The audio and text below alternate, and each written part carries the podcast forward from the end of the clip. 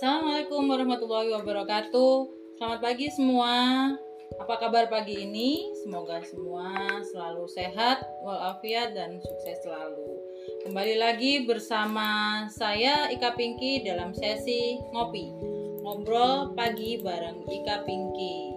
Nah, pagi ini saya akan uh, sharing tentang fobia. Apa sih fobia itu? Fobia adalah rasa takut yang berlebihan terhadap sesuatu yang biasanya tidak membahayakan. Nah, ketakutan tersebut dapat timbul saat menghadapi situasi tertentu, berada di suatu tempat tertentu atau saat melihat melihat hewan dan benda tertentu.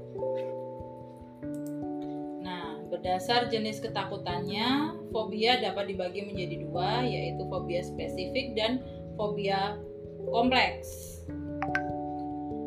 Kalau uh, fobia spesifik merupakan fobia terhadap suatu objek, hewan, uh, situasi, atau aktivitas yang spesifik.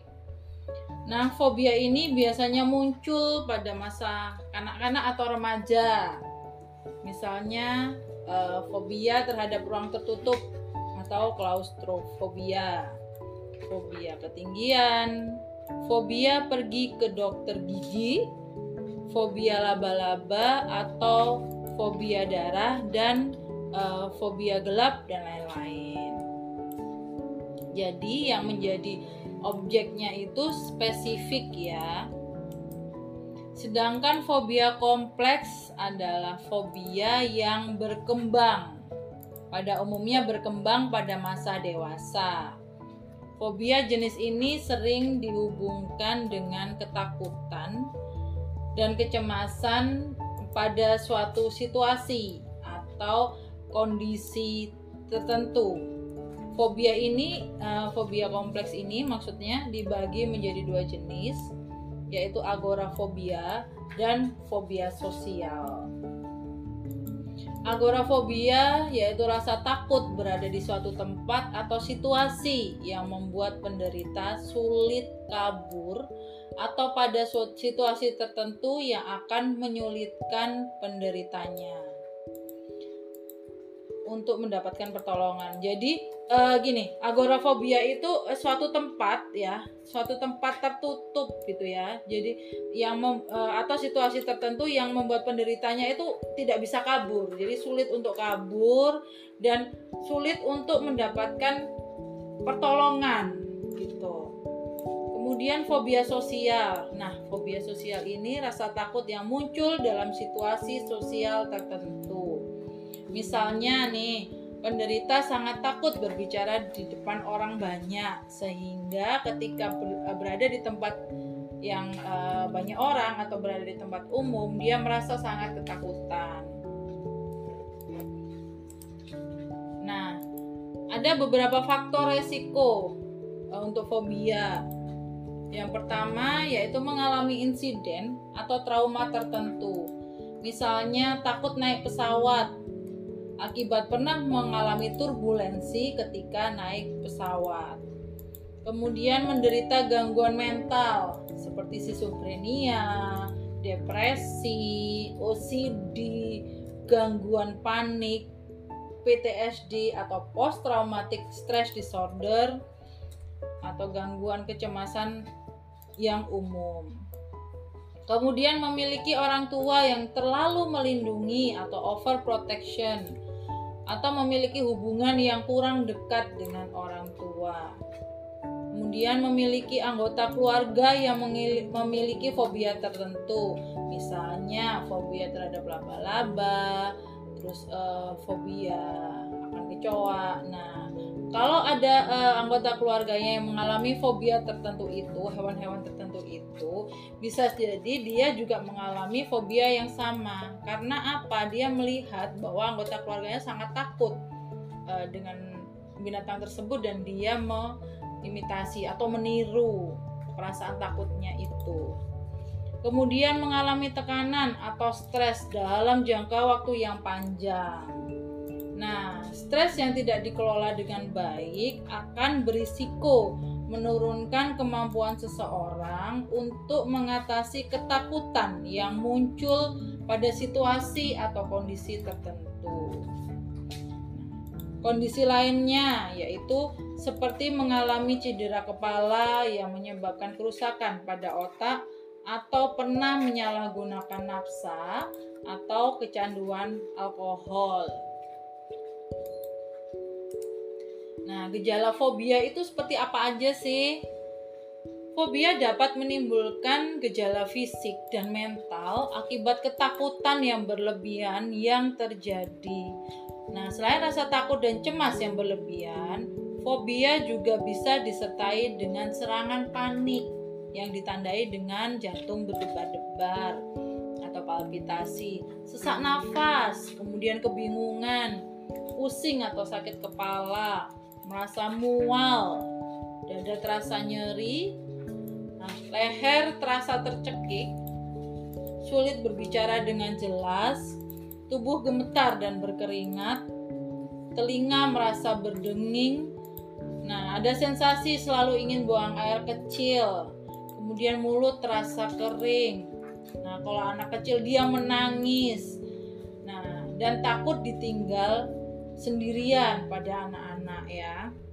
Jadi uh, bisa jadi anak-anak yang takut ditinggal sendirian itu dia mengalami gejala-gejala uh, fobia. Nah, kapan harus ke dokter nih kalau uh, kita mengalami fobia? Nah, berkonsultasilah dengan psikolog atau psikiater jika mengalami fobia yang sudah mengganggu aktivitas sehari-hari, terutama ketika fobia tersebut sampai mengganggu produktivitas, baik di sekolah, di tempat kerja, atau sudah mengganggu uh, kehidupan sosial. Contohnya, bila fobia yang dialami sampai membuat Anda menghindari situasi atau tempat tertentu, merasa sangat takut, cemas atau panik dan ketika fobia yang dialami terus-menerus selama enam bulan atau lebih. Nah, kalau kita mengalami kejadian traumatis, lakukanlah konsultasi dengan psikolog untuk mendapatkan arahan dan penanganan. Dengan begitu, kejadian traumatis tidak menyebabkan gangguan mental yang lebih lanjut. Kemudian, bagaimanakah pengobatan fobia? Pengobatan eh, pada fobia bertujuan untuk meningkatkan kualitas hidup sekaligus membantu pasien untuk mengendalikan pikiran, perasaan, dan reaksinya terhadap situasi dan kondisi yang bisa memicu fobia. Nah, ada beberapa metode pengobatan yang bisa dilakukan untuk mengatasi fobia. Antara lain adalah psikoterapi dan farmakologi atau obat-obatan. Untuk psikoterapi, konseling dengan uh, psikolog gitu ya sesi konseling dengan psikolog atau psikiater merupakan cara yang efektif untuk mengatasi fobia. Ada beberapa jenis psikoterapi yang bisa dilakukan untuk menangani fobia.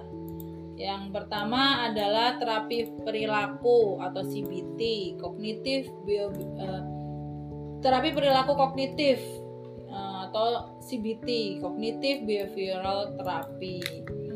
Nah, terapi ini dapat membantu pasien mengubah cara pandang dan cara bersikap terhadap situasi atau objek yang ditakuti. Terapi ini bertujuan agar pasien lebih percaya diri dan berpikir dengan lebih positif. Kemudian adalah ada lagi terapi pemaparan atau desensitisasi.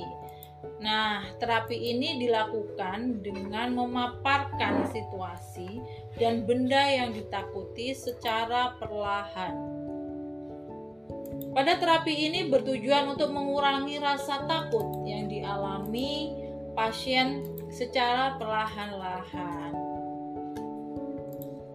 Kemudian Terapi farmakologi merupakan terapi obat-obatan Sedangkan obat-obat e, digunakan untuk menangani keluhan dan gejala yang muncul saat mengalami fobia dengan cepat. Obat-obatan yang digunakan berupa penghambat pengikatan serotonin untuk meredakan gangguan kecemasan dan meningkatkan suasana hati. Penghambat beta atau beta blocker digunakan untuk menangani gejala akibat panik seperti detak jantung yang tidak beraturan. Kemudian ada benzodiazepin untuk menangani gangguan kecemasan yang parah. Nah, selain uh, dengan bantuan psikiater atau psikolog, ada program bantuan mandiri yang bertujuan untuk membantu pasien agar dapat mengatasi gejala fobianya sendiri. Program ini terdiri dari perubahan gaya hidup, seperti tidur yang cukup, konsumsi makanan bergizi, serta mengurangi atau menghindari konsumsi makanan dan minuman yang mengandung kafein. Kemudian ada relaksasi, seperti melakukan teknik pernafasan untuk membantu pasien lebih rileks saat berhadapan dengan e, sesuatu yang dapat memicu fobianya. Lalu ada visualisasi yaitu untuk membantu pasien untuk mengatasi fobia yang diderita dengan membayangkan hal-hal positif saat menghadapi situasi dan benda yang memicu fobia kemudian masuk dalam kelompok yang memiliki kesamaan fobia. Tujuannya untuk saling berbagi nih bagaimana cara mengatasi fobia yang dialami. Nah, jadi se uh, apa namanya selain menggunakan psikoterapi, terus ada farmakologi, ada juga program bantuan mandiri dan semuanya itu bertujuan untuk mengatasi fobia yang dialami oleh seseorang. Nah, ternyata fobia itu juga memiliki komplikasi. Fobia yang tidak ditangani dapat mempengaruhi kehidupan penderitanya. Hal ini dapat menimbulkan efek berupa isolasi sosial di mana penderita akan menghindari tempat atau hal-hal yang menyebabkan dirinya mengalami fobia, sehingga hubungan sosial dia akan terganggu. Kemudian, ada gangguan suasana hati, gangguan panik, gangguan kecemasan umum, dan bahkan depresi. Nah, penyalahguna penyalahgunaan obat-obatan atau alkohol sering dilakukan karena penderita ingin lari dari kenyataan dan menghindari fobia. Kemudian yang terakhir adalah penderita dapat melakukan bunuh diri karena tidak tahan mengalami fobia. Kemudian bagaimana cara kita mencegah uh, terjadinya fobia.